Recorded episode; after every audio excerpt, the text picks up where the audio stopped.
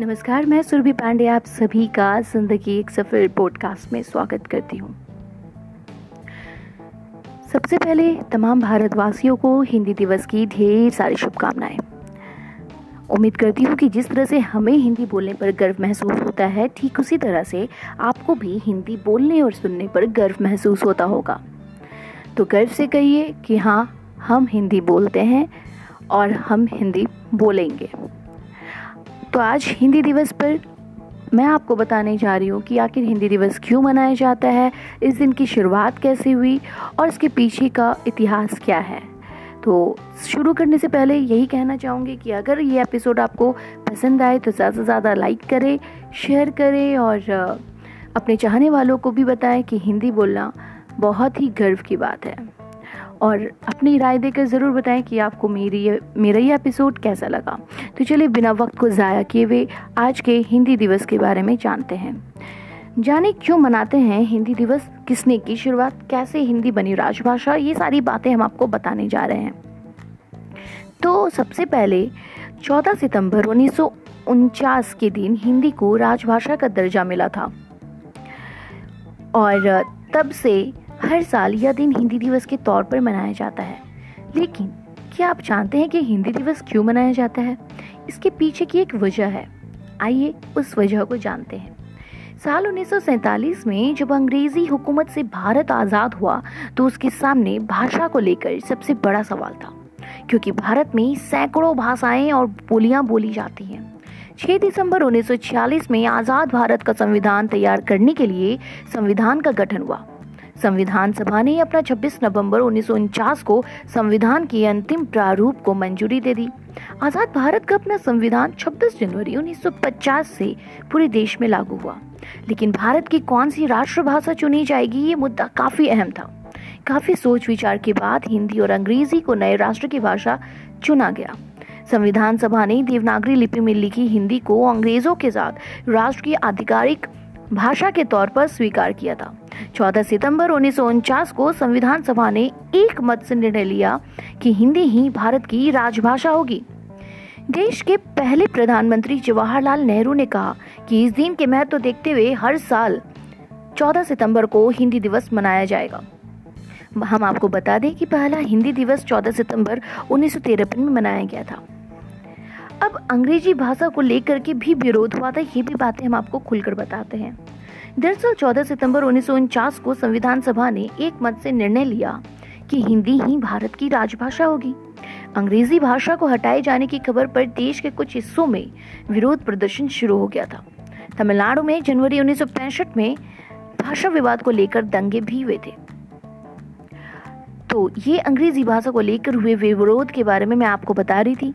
और अब आइए जानते हैं कि जनमानस की भाषा हिंदी कैसे है। दरअसल साल 1918 में महात्मा गांधी ने हिंदी साहित्य साहित्य सम्मेलन में हिंदी भाषा को राष्ट्रभाषा बनाने को कहा था। इसे गांधी जी ने जनमानस की भाषा भी कहा था। तो उनके ही कहने पर तब से हिंदी दिवस मनाया जाने लगा और उसको राजभाषा का दर्जा दर्जा दिया गया। तो ये तमाम खबरें जो हिंदी दिवस को लेकर के थी, वो चीज़ हम आपको बता रहे थे। अब हम आपको एक बात और बताना चाहेंगे कि सभी देशवासियों को जैसा कि मैंने कहा कि हिंदी दिवस पूरा देश आज मना रहा है।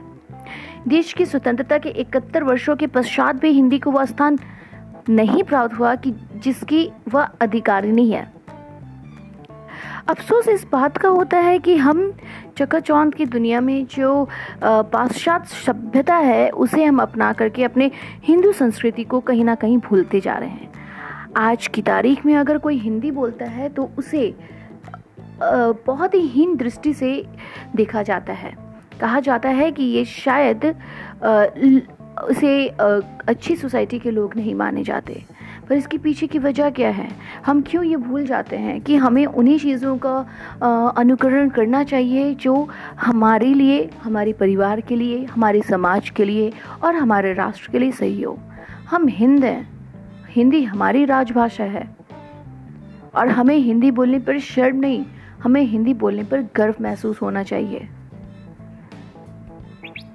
लेकिन आज की चकाचौंध की इस दुनिया में हम हिंदी को बोलने से कतराते हैं। कहीं इंटरव्यू देने जाते हैं या किसी पार्टी में जाते हैं या किसी लोगों से मिलते हैं तो हम अंग्रेज़ी बोलने की कोशिश करते हैं और जो भी व्यक्ति अंग्रेज़ी नहीं बोल पाता, उसे लोग हीन भावना से देखते हैं। ऐसा क्यों? हम भारत में रहते हैं और हमारे भारत में हिंदी बोलने पर गर्व की जाती है। अफसोस नहीं, निराशा नहीं या अपमानजनक नहीं समझा जाता। तो अनुकरण करना बहुत अच्छी बात है, पर अंधानुकरण करना गलत चीज़ों का बहुत गलत बात है। कोशिश करें कि हिंदी बोलें और हिंदी बोलने के लिए लोगों को भी प्रेरित करें।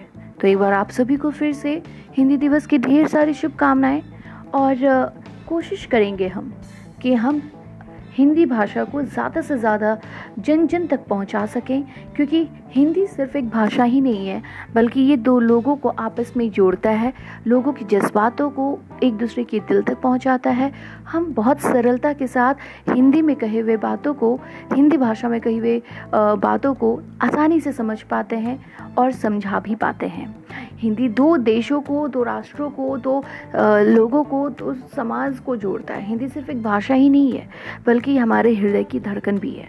तो हमें कोशिश करनी चाहिए कि हम हिंदी भाषा बोलने पर गर्व करें और खुद भी हिंदी बोलें और दूसरों को भी हिंदी बोलने पर मजबूर नहीं कह सकते, पर प्रेरित कर सकते हैं। क्योंकि कौन किस भाषा में बात करेगा, ये उनकी इच्छा है। वो स्वच्छंद हैं कि वो किस भाषा का प्रयोग करना चाहते हैं। लेकिन हम चाहें तो बस प्रेरित कर सकते हैं कि आप भी हिंदी बोलें। तो इस हिंदी दिवस पर आइए, हम सभी मिलकर ये शपथ लें कि हम हिंदी बोलेंगे और दूसरे लोगों को भी जिन जिन तक हिंदी बोलने के लिए प्रेरित करेंगे। और जाते जाते बस इतना ही कहूँगी कि गर्व हमें है हिंदी पर, शान हमारी हिंदी है। गर्व हमें है हिंदी पर, शान हमारी हिंदी है। कहते सुनते हिंदी हम, पहचान हमारी हिंदी है। एक बार फिर से तमाम भारतवासियों को हिंदी दिवस की हार्दिक शुभकामनाएँ। जय हिंद, जय भारत।